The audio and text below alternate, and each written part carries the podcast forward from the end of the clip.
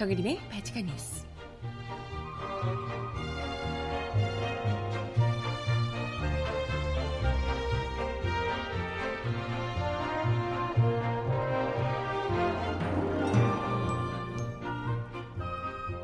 여러분 안녕하세요. 발칙한 뉴스 정혜림입니다. 도널드 트럼프 미국 대통령이 현지 시간으로 6일 예루살렘을 이스라엘의 공식 수도로 인정한다고 공식적으로 발표했습니다. 70여 년에 걸친 미국의 대중동 정책을 한 번에 뒤집는 것으로 최대 화약고인 중동의 판도라 상자를 열었다는 비판이 나오고 있습니다. 아, 역시 트럼프. 음악 듣고 와서 오늘 이야기 함께 나눠보겠습니다. 첫 곡은요, 커피 소년이 부르는 누군가에게는 사랑이고 누군가에게는 사람이다. 듣고 옵니다. 신청곡 있으신 분 주세요.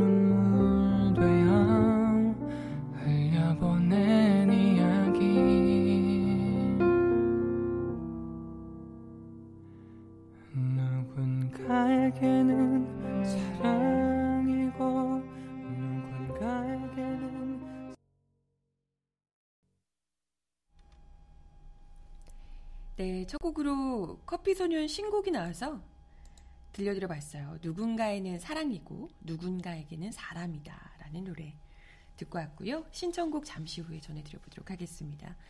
오늘도 날씨가 굉장히 추운데 어 저는 그 다음 주 일기예보 보고 깜짝 놀랐어요. 주말에 비가 오고요. 주말에는 조금 많이 춥진 않은데 어쨌든 비가 온다고 합니다. 토요일, 일요일. 그러고 나서 다음 주 월화수 최고 기온이 영하래요. 최고 기온이 영하래. 그리고 최저 기온은 서울 기준으로 12도 뭐 이렇게까지 내려간다고 합니다. 영하 12도, 영하 11도 이렇게까지 떨어진다고 해요. 본격적으로 그야말로 한파가 비가 오고 나서 몰아친다는 거죠. 다들 마음의 준비하시고. 네, 뭐 오늘만 해도 날씨가 꽤 추워서요. 음, 다들 뭐 꽁꽁 싸매고 오셨을 텐데 저도 옷 여러 겹 이렇게 한 겹, 두 겹 이렇게 안 돼요. 패딩 안에 또 패딩, 코트 안에 또 패딩 이렇게 계속해서 겹쳐서 입고 다들 잘 입고 계시죠? 네. 어, 오늘 이야기 본격적으로 나눠보겠습니다. 오늘 여러 주요 일간지들, 저희 민중의 소리도 그렇고 주요 일간지들이 대부분 어, 예루살렘, 이스라엘 관련된 뉴스를 첫 번째 소식으로 다뤘습니다. 이게 또 국제적인 뉴스이기 때문에 별로 관심이 없으신 분들도 계시겠지만 이게 굉장히 이제 국제사회에서 중요한 의미를 가지는 굉장히 쇼킹한 어, 어 트럼프 어 트럼프 안와 트럼프 이런 어, 참 트럼프가 어떤 사람인지를 확실하게 보여주는 또 그런 어, 소식이라고 할 수가 있어서 저 역시 또 바지칸 뉴스에서 첫 번째 소식으로 가져와 봤습니다. 트럼프 대통령이 트럼프 미국 대통령이 지난 6일 백악관 기자회견을 통해서 오늘 우리는 마침내 분명한 사실을 인정한다. 예루살렘은 이스라엘의 수도다 라고 선포를 했습니다. 그러면서 이는 현실에 대한 인정 그 이상도 이하도 아니다. 그것은 해야 할 옳은 일이고 해야만 하는 것이다. 라고 주장을 했습니다. 당초 유엔이 1947년에 예루살렘을 국제법상 어느 국가에도 속하지 않는 지역으로 선포한 바 있는데요. 이걸 그냥 무시하는 얘기죠. 그러면서 트럼프는 똑같은 공식을 정확하게 반복하면 다른 혹은 더 나은 결과를 산출할 것이라고 가정하는 것은 어리석다라며 예루살렘의 인정을 두고 평화 과정을 증진하기 위한 조처로 벌써 했어야 하는 일이다 라고 이야기를 했습니다. 그러면서 오늘 발표는 이스라엘과 팔레스타인 간 분쟁에 대한 새로운 해법의 시작을 알리게 될 것이다. 라고 주장했습니다. 어떻게 해법을 하겠다는 것이 다 밀어버리겠다는 건가? 미국이 동원해서? 트럼프 대통령은 이날 이스라엘 주재 미국 대사관을 텔라비브에서 예루살렘으로 이전하는 준비를 시작하라고 국무부에 지시했다고 합니다. 진짜 전쟁이 될 것 같은데. 다만 대사관 이전에 이 시간이 걸린다는 점을 고려해서 대사관 이전을 6개월 보류하는 문서에는 서명을 했습니다. 미국 대통령은 1995년 제정된 예루살렘 대사관법에 따라 주 이스라엘 대사관을 예루살렘으로 옮겨야 하지만 그동안 국익과 예, 외교적 이해관계 등을 이유로 이를 6, 6개월마다 보류하는 문서에 원래는 그게 예루살렘 대사관법에 따라 옮기기로 돼 있었지만 국제적인 문제 때문에 6개월마다 보류하고 있었다는 거죠. 아무튼 트럼프 대통령은 양쪽 모두 동의한다면 미국은 이 국가 해법도 지지할 것이다. 다만 독립국가가 됐을 때 동예루살렘을 수도로 지정하는 계획을 지니고 있, 는 팔레스타인과 예루살렘 전체를 이스라엘 수도로 인정하는 이번 발표는 이 국가 해법과 양립할 수 없다는 비판도 나오고 있다고 하네요. 근데 기존에 이제 예루살렘은 종교적인 문제도 그렇고 기독교, 유대교, 이슬람교 모두 성지인 탓에 이 지역을 둘러싼 역사적 갈등이 끊이지 않아 왔습니다. 그래서 그것 때문에 유엔에서도 직접 예루살렘을 이게 워낙에 그 안 그러면 거의 뭐 전쟁의 수용돌이가 되다 보니까 여기가 국제법상 어느 국가에도 속하지 않는 지역으로 이미 1947년에 선포를 했던 거죠. 근데 그런 상황에서 예루사 그 아니 이스라엘이 1967년 그로부터 20년 후죠. 67년에 예루살렘 동부와 요르단강 서안 지구를 점령하고 무력으로 점령을 하고 예루살렘 전체를 자신들의 수도라고 천명을 한 바 있습니다. 그리고 팔레스타인이 예루살렘 동부를 자신들의 미래 수도라고 주장을 하고 있죠. 그래서 계속해서 이스라엘과 팔레스타인 간에 끊이지 않는 전쟁이 있어 왔던 거고요. 그래서 그동안은 미국에서 이스라엘과 미국이 동맹국임에도 불구하고 예루살렘과 이스라엘 예, 그러니까 예루살렘이 이스라엘의 수도라는 주장을 인정하진 않았습니다. 어쨌건 유엔에서 그렇게 이야기를 했기 때문에 그동안은 미국이 뭐 뒤로는 어떻게 뭐 지원을 하고 있다 이런 얘기가 많지만 그렇다 하더라도 겉으로는 어찌됐건 공식적으로는 유엔의 뜻을 따르는 어 자기들이 뭐 국제 경찰이니 뭐 이렇게 얘기를 하는 거잖아요. 패권을 가지고 있지만 굉장히 신사적인 척을 어쨌건 그간은 해왔기 때문에 노골적으로는 이스라엘의 뒤로는 편을 들다 하더라도 이스라엘의 수도가 예루살렘이다라고 공식적으로 인정을 하지 않았던 거죠. 그래서 일단은 이스라엘과 팔레스타인의 이런 이제 갈등을 양국 양국 간의 갈등을 어, 뒤로는 뭐 누굴 더 이스라엘이 지원을 한다 하더라도 어찌됐건 공식적으로는 그냥 이제 좀 중재하는 좀 자제를 시키는 뭐 이런 뭐 방식으로 그런 스탠스를 좀 취해 왔던 바 있습니다. 그래서 이제 6개월마다 그 서류도 원래는 이스라엘에 들어가는 건데 6개월마다 계속해서 보류하는 문서에 서명을 하고 이렇게 했던 건데 그럼에도 불구하고 트럼프가 이같이 음, 지금 기존에 거의 70년간의 미국의 이스라엘 대중동 정책을 한 방에 뒤집는 그런 발표를 지금 내놓으면서 그야말로 뭐 물론 이스라엘은 좋아하겠지만 그 외에 전 세계에서 다들 우려가 커지고 있는 상황입니다. 특히나 아랍 국가 이슬람권이 극렬히 반발을 하면서 그렇겠죠. 지금 뭐 기독교 말고도 다른 그 이슬람권 이런 데서도 다 지금 이 예루살렘을 자기들 다 성지라고 생각을 하고 있는데 아예 그냥 미국이 자기들이 뭔데 이 분쟁 지역을 자기들 마음대로 오케이 수도 너네 가져 이렇게 해줘버리는 거잖아요. 사실 이게 말이 안 되는 건데 이렇게 하면서 지금 뭐 중동 정, 지역 정세의 불안정성이 더욱 더 고조될 것으로 보이고요. 유혈 사태 뭔가 테러가 또 발생하지 않을까 이런 우려가 나오고 있습니다. 이런 사실상 이스라엘을 제외한 나머지 국가에서는 누구도 지지하지 않는 이런 조처를 트럼프가 지금 감행하고 있는 것은 어, 일단은 트럼프 대통령이 작년 대선에서 이 이스라엘의 수도로 예루살렘을 인정해 주겠다는 공약을 내걸었던 바 있다고 해요. 이걸 이제 공약으로 내걸면서 친 이스라엘 보수표를 결집했다는 거죠. 미국 내 이스라엘 그이 이 사람들 이스라엘 민족의 그 힘이 굉장히 큰 걸로 알고 있는데 굉장히 좀 이렇게 지도층들이나 이런 쪽에서도 많은 걸로 알고 있는데 아무튼 친 이스라엘 보수표를 잡기 위해서 그때 내걸었던 공약을 일종 이행하는 셈이 된 거죠. 그리고 또 이런 주처들이 이때까지 계속해서 국제사회 합의들을 잇따라 미국에서 일방적으로 파기하고 있거든요.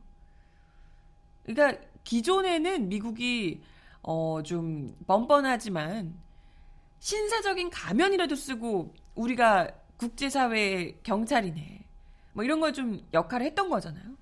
그런 척을 했던 건데. 아예 이제 트럼프는 그런 가면조차도 쓰지 않고 노골적으로 우리가 이기적으로 내가 하고 싶은 대로 하겠다.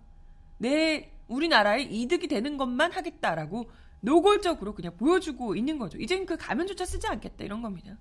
그래서 이런 각종 국제사회 합의들을 그것도 미국이 거의 뭐 주도적으로 나서서 했던 여러 합의들도 있는데 이런 것들을 다 그냥 깨고 있는 상황이죠. 취임 이후에 파리 기후 변화 협정 탈퇴 그리고 TPP 환태평양 경제 동반자 협정 협상 파기 또 북미 자유무역 협정 나프타 탈퇴 위협 등등 다자무역 협정 파기를 시도하고 또 이란과의 국제 핵 협정 파기 위협 등을 거침없이 내질러 왔습니다. 그냥 이 모든 게 자신을 지지하는 국내의 보수적인 백인 유권자들을 보다 더 결집하기 위해서 정치적 이해관계를 따져서 이런 결정을 하고 있다는 얘기죠. 이게 진짜 약간 홍준표 이런 사람들이 너무 비슷하지 않아요? 오버랩 되지 않나요?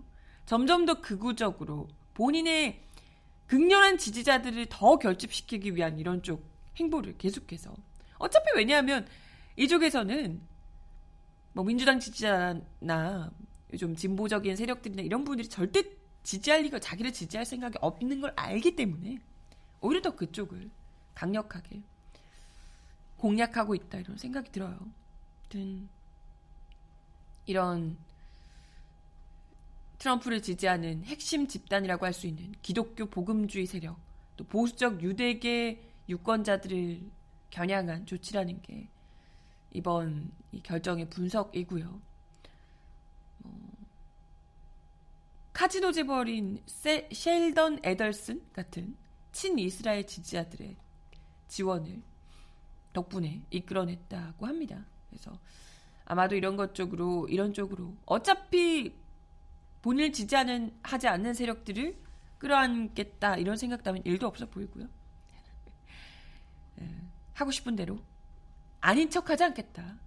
그냥 밀어붙이겠다 이런 생각인 듯합니다. 아무튼 트럼프의 이 같은 공식 선언 때문에 이스라엘을 제외한 전 세계의 우려가 팽배해지고 있습니다. 프란치스코 교황, 안토니오 구테우스 유엔 사무총장도 반대 입장을 밝히는 등 국제사회가 한 목소리로 이번 결정을 질타해서 미국이 고립을 자초하고 있다 이런 이야기도 나오고 있다고 하네요. 당연히 지금 아랍 국가들은 더 반발이 거셀 수밖에 없을 텐데요. 팔레스타인 같은 경우에 6일 동 6일 6일부터 4일 동안 영토 전역과 전 세계 미국 대사관 또는 영사관에서 트럼프 대통령의 조치에 항의하는 저항 운동과 집회를 열 예정이라고 하고요. 미국 정부는 만약의 사태에 대비해서 자국 대사관 직원들과 가족들을 대상으로 주의보를 발령했다고 하네요. 근데 이게 뭐 항의하는 정도가 아니라 진짜 테러나 이런 유혈 사태까지 일어나게 되지 않을까 이런 좀 걱정스럽네요. 이런 트럼프 때문에 어쨌건 평범한 시민들이 또 피해를 입게 될까. 온갖 테러가 가뜩이나 지금 뭐 유럽이며 이런 데서도 테러가 굉장히 많은데 이게 아무리 요즘 미국에 입국할 때 굉장히 절차 심하고 뭐랄까요 거의 뭐 인권 침해 수준의 검사를 검열을 한다고 하더라고요. 그런다고 다 막을 수 있는 게 절대 아니거든요. 이미 미국에 들어가 있는 사람들도 워낙에 많은데 이러한 어, 그야말로 막가는 미국의 정책이 더욱더 극렬 극단주의자들을 더욱더 자극해서 스스로가 위험에 빠지게 되는 자초하게 되는 위험을 자초하게 되는 그런 일이 되지 않을까 벌써부터 걱정스럽습니다. 아무튼 뉴욕타임즈 역시도 이번 결정이 뭐 외교적인 계산도 아니고 그저 선거 공약에 따라 진행이 됐다. 그의 예루살렘 수도 인정은 미국을 가장 민감한 외교적 이슈에서 고립을 자초하게 만든 행위다. 라고 비난을 했습니다. 아유, 참. 네. 근데 뭐, 미국의 어떻게 보면 민낯이 적나라하게 보여지게 되는 그런 대목이 아닐까 싶고요. 그러게 말입니다. 음악 하나 더 듣고 와서 이야기, 다른 이야기로 넘어가 볼게요. 장혜진이 부르는 눈물이겠죠. 신청하셨어요?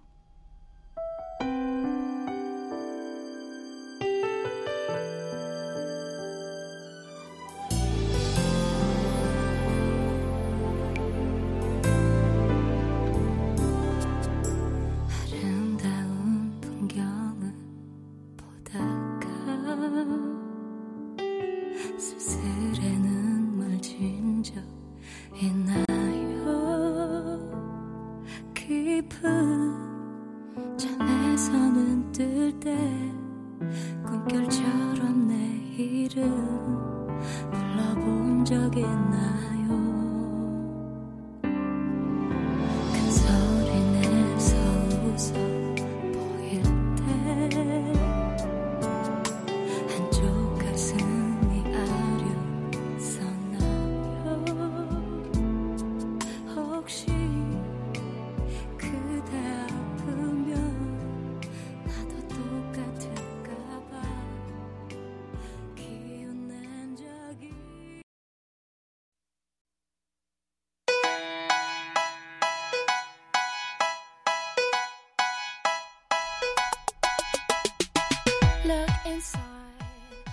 사람 왜 이럴까요? Cause we're so uninspired, so sick and tired of all the hatred you harbor. 고대영 KBS 사장과 이노 이사장 퇴진을 촉구하며 총파업 중인 KBS 스포츠국 파업 참여 언론인들이 지난 9년 동안 스포츠국에서 벌어졌던 보도 통제 실태를 폭로했는데요. 그 중에서 정말 어마어마한 게 나왔습니다. 다름 아닌 KBS 뉴스9에 보도됐던 이명박 전 대통령 부부의 입맞춘 영상이 바로 KBS 정치부에서 민원을 제기해서 억지로 넣었던 영상이라고 하네요. 어, 소름. 지난 4일 전국 언론노조 KBS 본부가 공개한 이 영상을 보면 아, 진짜 소름 돋는데요. 당시 뉴스 진행 PD였던 강재훈 PD는 프로야구 뉴스가 스포츠 뉴스로 보도가 됐는데 KBS 정치부에서 이명박 대통령이 현장에서 영부인과 키스하는 장면을 넣어달라라고 민원을 제기했었다라고 주장했습니다. 이날 LG와 롯데의 야구 경기 관람차 잠실 운동장을 찾은 이명박 전 대통령 부부는 입맞춤하는 장면을 연출했습니다. KBS는 이명박 대통령이 만원 관중이 운집한 잠실 야구장을 찾았다며 관중들과 함께 이벤트에도 참가해 눈길을 끌었다라고 보도했습니다. 당시는 MB 언론특보 김인규 전 KBS 사장 체제하에서 고대영 보도본부장, 현재 KBS 사장이죠. 이 사람들이 KBS 정치부를 꽉 틀어주고 있던 시기였습니다. 아니 아무리 그래도 할 게 없어서 아 진짜 뿐만 아니라 KBS 스포츠국 제작진에 따르면 민원과 청탁 선두에 있었던 인사는 박영문 전 KBS 스포츠 국장이었다고요. 경북 상주 출신의 박 전 국장 시절 KBS 스포츠국에선 상주 관련 뉴스가 많아졌다는 겁니다. 이를테면 2010년 8월 6일자 KBS 뉴스 광장에서는 상주에서 개최된 전국 실업 도로 사이클 대회가 소개됐습니다. 아, 이거 뉴스에서? 같은 해 8월 11일자 KBS 뉴스9에서는 상주 국제 승마장 준공 소식 같은 게 보고도 되기도 했습니다. 얼마나 뉴스, 그죠? 상주에서 국제 승마장 준공됐다는 뉴스가 대단하다 아주. 진짜 할 뉴스는 안 하고. 강재훈 PD는 그때 대한태권도 협회장이 당시 한나라당 최고 대표위원이었던 홍준표 씨였다. 홍준표 인터뷰를 넣어달라라는 내부 민원이 있기도 했다라고 이야기를 했습니다. 마찬가지로 한나라당 의원이었던 한성교 씨가 프로농구연맹 총재 출마했는데 윗선에서 그걸 리포트로 다루라고 압력이 내려오기도 했다고 합니다. 강 PD는 기자들의 반발이 있자 한성교 위원이 문방위 소속이기 때문에 우리에게 힘을 실어줄 수 있다. 이런 설득 논리까지 들어야 했다고 하네요. 실제 홍준표 자유한국당 대표는 2011년 5월 2일자 뉴스나인에서 대한태권도 협회장으로 등장을 했고요. 한성교 의원의 프로농구 연맹 총재 경선 선출 기사까지 2011년 5월 30일에 대단한 거나 되는 양 연이어서 보도가 됐었다고 하네요. 2010년과 2011년 김인규 전 KBS 사장이 KBS 수신료 인상에 전사적으로 사활을 걸던 시기였는데요. 이때 열심히 이제 정부를 정부 인사들, 여당 인사들, 당시 여당 인사들을 그야말로 디테일하게 이렇게 꼼꼼하게 빨아주면서 수신료 인상을 진짜 납작도 두껍지. 미디어 오늘이 지난 9월에 연속 보도했던 김 전 사장 재임 시절 2009년 11월부터 2012년 1월까지를 기록했던 KBS 임원 회의록을 보면 김 전 사장을 포함한 KBS 경영진들이 국회 여야 의원들과 MB정부 청와대 핵심 인사, 보수 언론 간부들을 접촉하며 로비한 정황이 드러난다고 합니다. 이처럼 박영문 전 국장을 중심으로 한 KBS 스포츠국의 사유화는 KBS 수신료 인상과 언론의 정권 유착, 정권 정치 권력 유착이라는 맥락 속에서 더욱더 가속화된 것으로 볼 수 있다는 분석입니다. 홍준표 대표는 지난 8월 박전 국장을 자유한국당의 방송특보로 임명을 했다는군요. 아우, 얼마나 이쁘겠어. 이뻐 죽겠지. 이렇게 정부 여당을 그때 열심히 빨아주셨는데, 그렇지 않겠어요? 그렇죠? 이 사람, 뭐, 남의 사람이 아니고 우리가 남이가 하겠죠.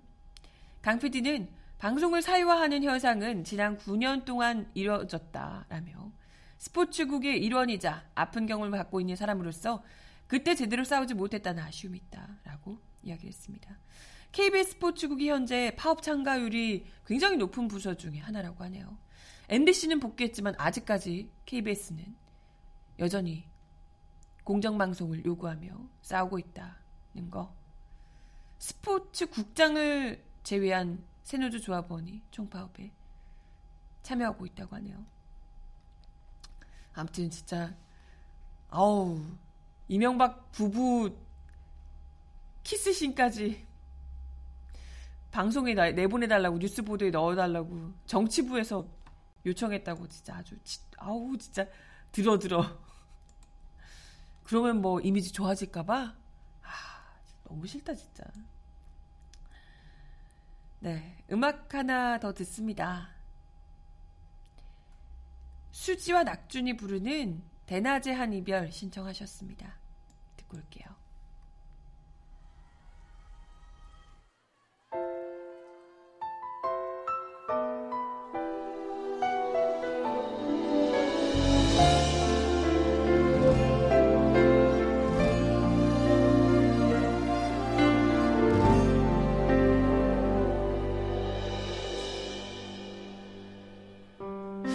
마지막 인사를 주고받고 엉엉 울면서 서로를 한번 꽉 안아보고서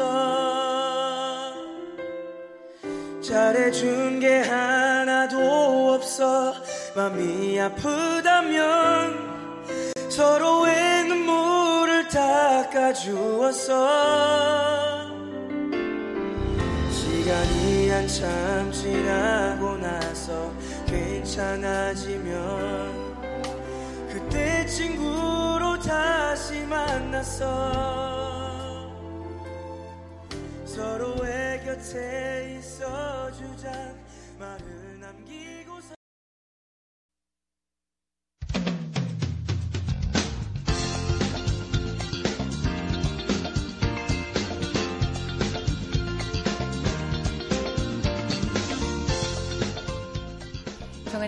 정하나의 바칙한 브리핑.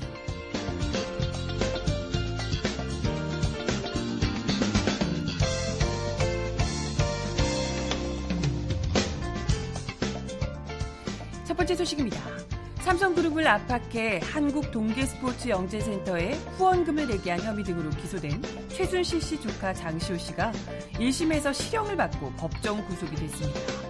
김종 전 문화체육관광부 차관도 핵심 혐의인 삼성그룹 후원 강요는 무죄 판단을 받았지만 역시 실형을 선고받았습니다. 서울중앙지법 형사합의 22부는 어제 장시호 씨의 혐의를 모두 유죄로 인정하고 징역 2년 6개월의 실형을 선고한 뒤 구속기한 만료로 불구속 상태였던 장 씨를 다시 구속 수감했습니다. 법원의 선고 성량은 형고 형량은 특검이 수사에 협조적이었다는 이유로 장 씨에 대해 징역 1년 6개월을 구형했던 것보다 1년이나 더 많은 것인데요. 재판부는 최서원의 조카로서 최순실이죠. 조카로서 최 씨의 영향력과 박근혜 전 대통령의 관계를 누구보다 잘 알고 있었다며 이런 점을 이용해 영재센터를 실질적으로 운영하며 후원금을 받았고 그중 3억 원을 업무상 횡령했다고 지적했습니다. 재판부는 이어 피고인 스스로도 인정하듯 영재센터에서 최 씨에게 돈이 나간 건 없다며 그렇다면 장기적으로 영재센터가 최 씨의 사익 추구를 위해 설립된 것이라 해도 적어도 범행 즈음에는 가장 이득을 본 사람이 피고인이라고 강조했습니다. 재판부는 여기에 피고인의 범행으로 인해 피해 금액이 20억 원이 넘는 거액 인정을 보면 피고인이 국정농단 수사, 수사나 재판에 적극 협조한 점을 감안하더라도 죄책이 중에 실형 선고가 불가피하다라고 설명했습니다. 와, 근데 이 정도면 이 사람이 이 정도면 최순실이나 박근혜 씨 같은 경우에는 대체 형량을 얼마나 주려고 궁금하네요. 아무튼 재판부는 김종 전 차관에 대해서는 삼성그룹 후원 강요 혐의를 무죄로 판단했지만 다른 공소 사실 대부분을 유죄로 인정하고 징역 3년을 선고했습니다. 이는 검찰의 구형 3년 6개월보다 6개월 적은 것이라고 하네요.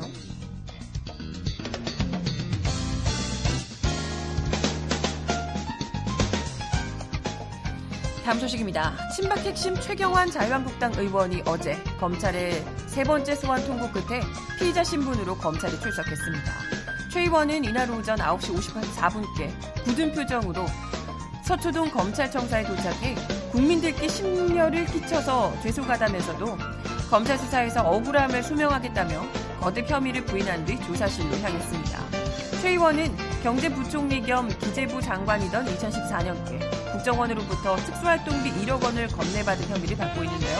최 의원은 사실이라면 동대구역 앞에서 할복하겠다며 거짓 혐의를 부인하고 있으나 검찰은 이미 이병기 전 국정원장으로부터 이현수 전 국정원 기획조정실장의 건의를 받아들여 최 의원에게 1억을 전달하라고 승인했다라는 취지의 자수서를 제출받았고 이 전 실장도 돈을 건넨 사실을 시인한 상황이라고 합니다.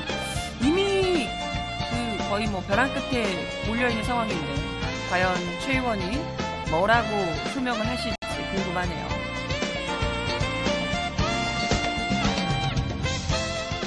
마지막 소식입니다. 대형 로펌 변호사들에게 폭언하며 손찌검한 것으로 알려져 갑질 논란을 일으킨 하나그룹 김승현 회장의 셋째 아들 김동선 씨가 강요죄마저도 무혐의 처분을 받게 됐습니다. 실제 술자리 분위기는 김 씨가 갑질이라고 할 만큼 위압적 행태를 보인 것이 아니었다고 경찰이 판단했다고 하네요. 어머, 어머. 서울지방경찰청 광역수사대는 김 씨에 대해 형사처벌이 어려운 폭행, 모욕, 업무방해죄 대신 형법상 강요죄로 처벌하기 위해서 내부적으로 법리 검토를 했지만 결국 무혐의 판단을 내렸다고 어제 밝혔습니다. 경찰의 말을 종합하면 지난 9월 서울 종로구 한 술집에서 김앤장 신입 변호사 10명에서 12명 정도가 모였고 김 씨도 친분 있는 변호사와 함께 이 자리에 동석을 했습니다. 김 씨는 초반에 대화를 잘 어울렸으나 점차 술에 취했고 김 씨를 이 자리에 데리고 간 변호사는 15분 만에 자리를 뜬 상황이었다고 하네요. 이 자리에 있던 변호사들이 서로를 변호사님이라고 부르며 예우했는데 김 씨는 그럼 나는 뭐라고 불러야 하지? 주주님으로 불러라 라고 혼잣말하듯 했다고 합니다. 올해 초 하나건설 팀장으로 재직하던 중 폭행 사건으로 자리에 물러난 김 씨가 특별한 직책이 없으니 회사 지분을 가진 주주님으로 불러달라고 요청했다는 겁니다. 그러나 당시 술자리에 동석한 변호사들이 이 같은 말에 별다른 반응을 보이지 않았던 것으로 조사됐습니다. 또 술자리에 동석했던 김앤장 변호사들이 김 씨가 술에 많이 취하자 술주정이라고 생각해 대응하지 않았다라고 진술했다고요. 처음엔 변호사들이 잘 어울리던 김 씨가 만취하자 변호사들이 건배를 선창해도 호응을 잘 하지 않았고 술자리가 끝날 무렵 김 씨가 술에 취해 몸을 제대로 가누지 못하자 김 변호사들이 김 씨를 부축했는데 김 씨가 오히려 남자 변호사의 뺨을 때린 것으로 알려지고 있죠. 또 여성 변호사의 머리채를 쥐기도 했다고요. 두 변호사가 다음날 김 씨를 술자리에 데려온 변호사를 통해 김 씨에게 항의를 했고 김 씨는 이들에게 장문의 카카오톡 메시지를 보내 사과한 것으로 알려지고 있습니다. 일단 경찰은 김 씨가 하나 계열사 직원도 아닌 김앤장 변호사들에게 주주님으로 부르라고 한 발언에 대해서 강요죄를 적용할 수 있을지 적극적으로 법리 검토를 했으나 법리적으로 혐의를 인정하기 어렵다고 판단해 결국 무혐의 결론을 냈다고 합니다. 경찰 관계자는 김앤장 변호사들이 김 씨를 무시했다기보다는 김 씨의 술주정에 대응하지 않은 것으로 보인다며 김 씨 행동이 갑질이라고 보기는 어려워 강요죄로 강요죄 역시도 무혐의로 결론냈다라고 이야기했습니다. 과연 그런 걸까요? 이렇게만 얘기를 하니까 어, 그런 걸로 보이는데 글쎄 처음에 애초에 나왔던 이야기로는 뭐 폭력이 있고 험악한 분위기였던 것으로 네 알려지고 있던데 진실은 모르겠으나 그냥 이런 이야기가 아 이분이 또 한 번이 아니잖아요. 이번이 한 번이 아니잖아요. 폭행 사건이. 네, 무리를 부려졌던 게 이번뿐만이 아니라 과연 진짜 이것이 단지 그저 유전무죄일 뿐인 건지 내심 또 또다시 유전무죄라는 것을 한 번도 보고 있는 듯해서 마음이 좀 씁쓸하네요. 그죠? 이럴 줄 알았지 뭐 김앤장 변호사들인데 뭐 음악 하나 더 듣습니다. 아이유가 부르는 가을 아침 신청하셨는데요. 듣고 오겠습니다.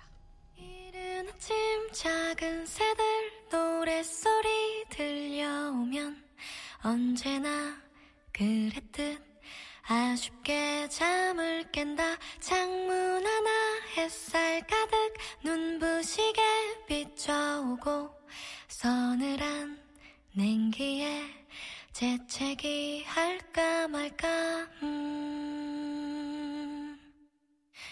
눈 비비며 빼꼼히 창밖을 내다보니 삼삼오 아이들은 제잘되며 학교 가고 산책 갔다 오시는 아버지의 양손에는 효과를 알 수 없는 약수가 하나 가득 음. 딸각딸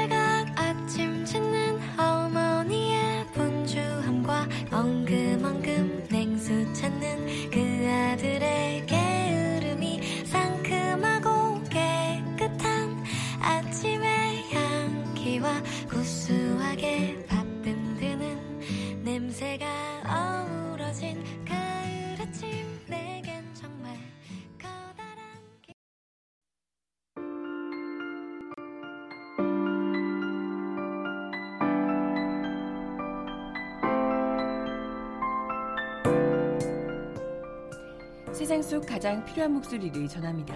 여기 곧 우리가 있어요.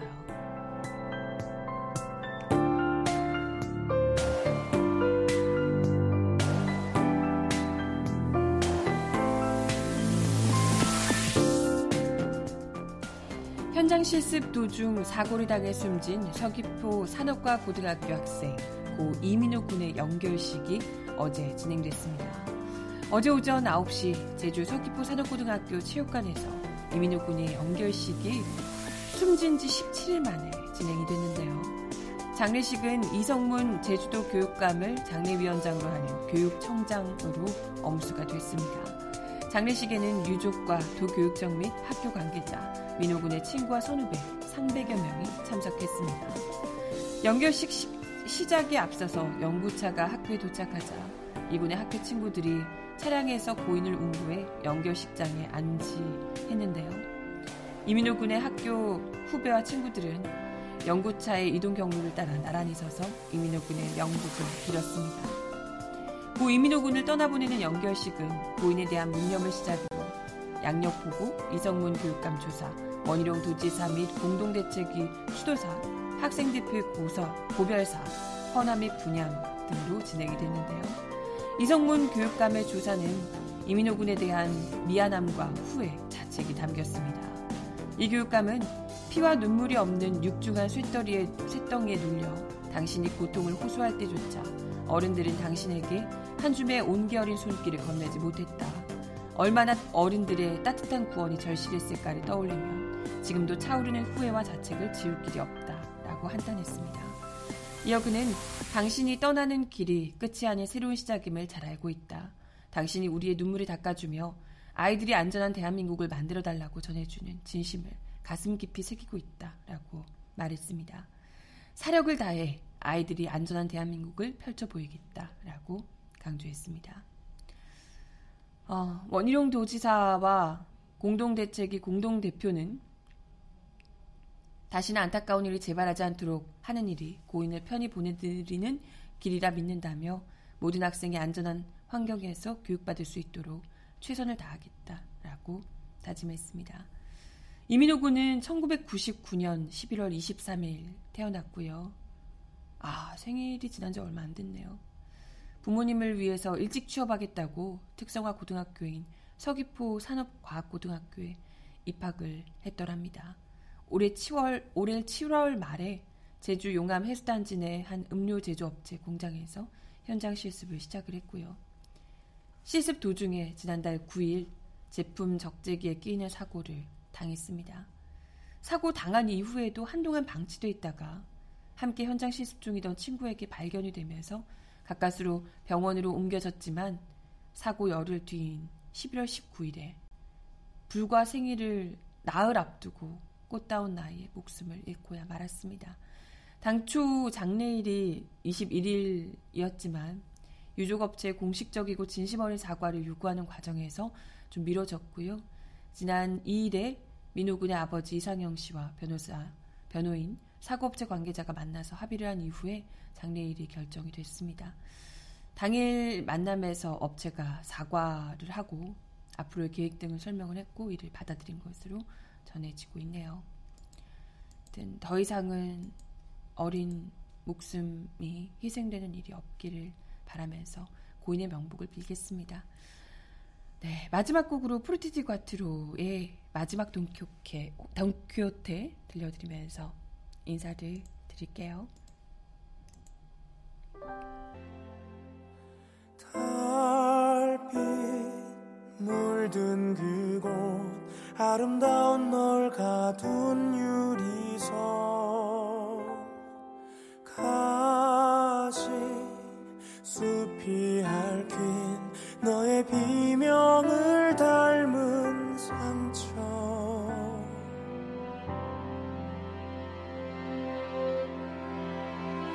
몸에 새겨진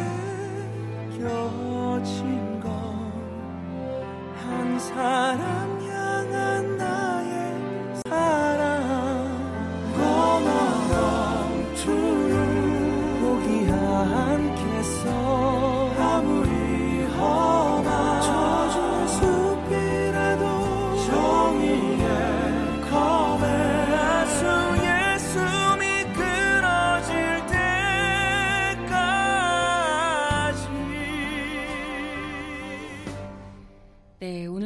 발칙한 뉴스 함께 해주셔서 감사하고요. 바지칸 뉴스는 내일 10시에 다시 오겠습니다. 오늘도 감기 조심하시고 힘내시고 내일 다시 만나요.